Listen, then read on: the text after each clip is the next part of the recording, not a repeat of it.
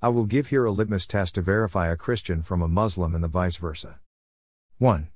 There is not a single Muslim in the world, A who believes that Jesus died on cross, it is so clearly mentioned in Quran.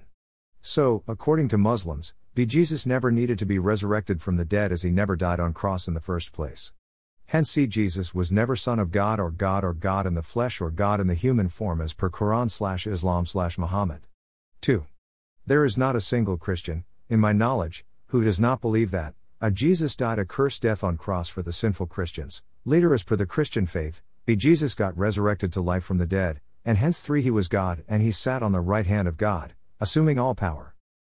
This is, to me, the incorrect building block of Pauline Christian faith which the credulous Christians have been made to believe by sinful Paul, and never by innocent Jesus.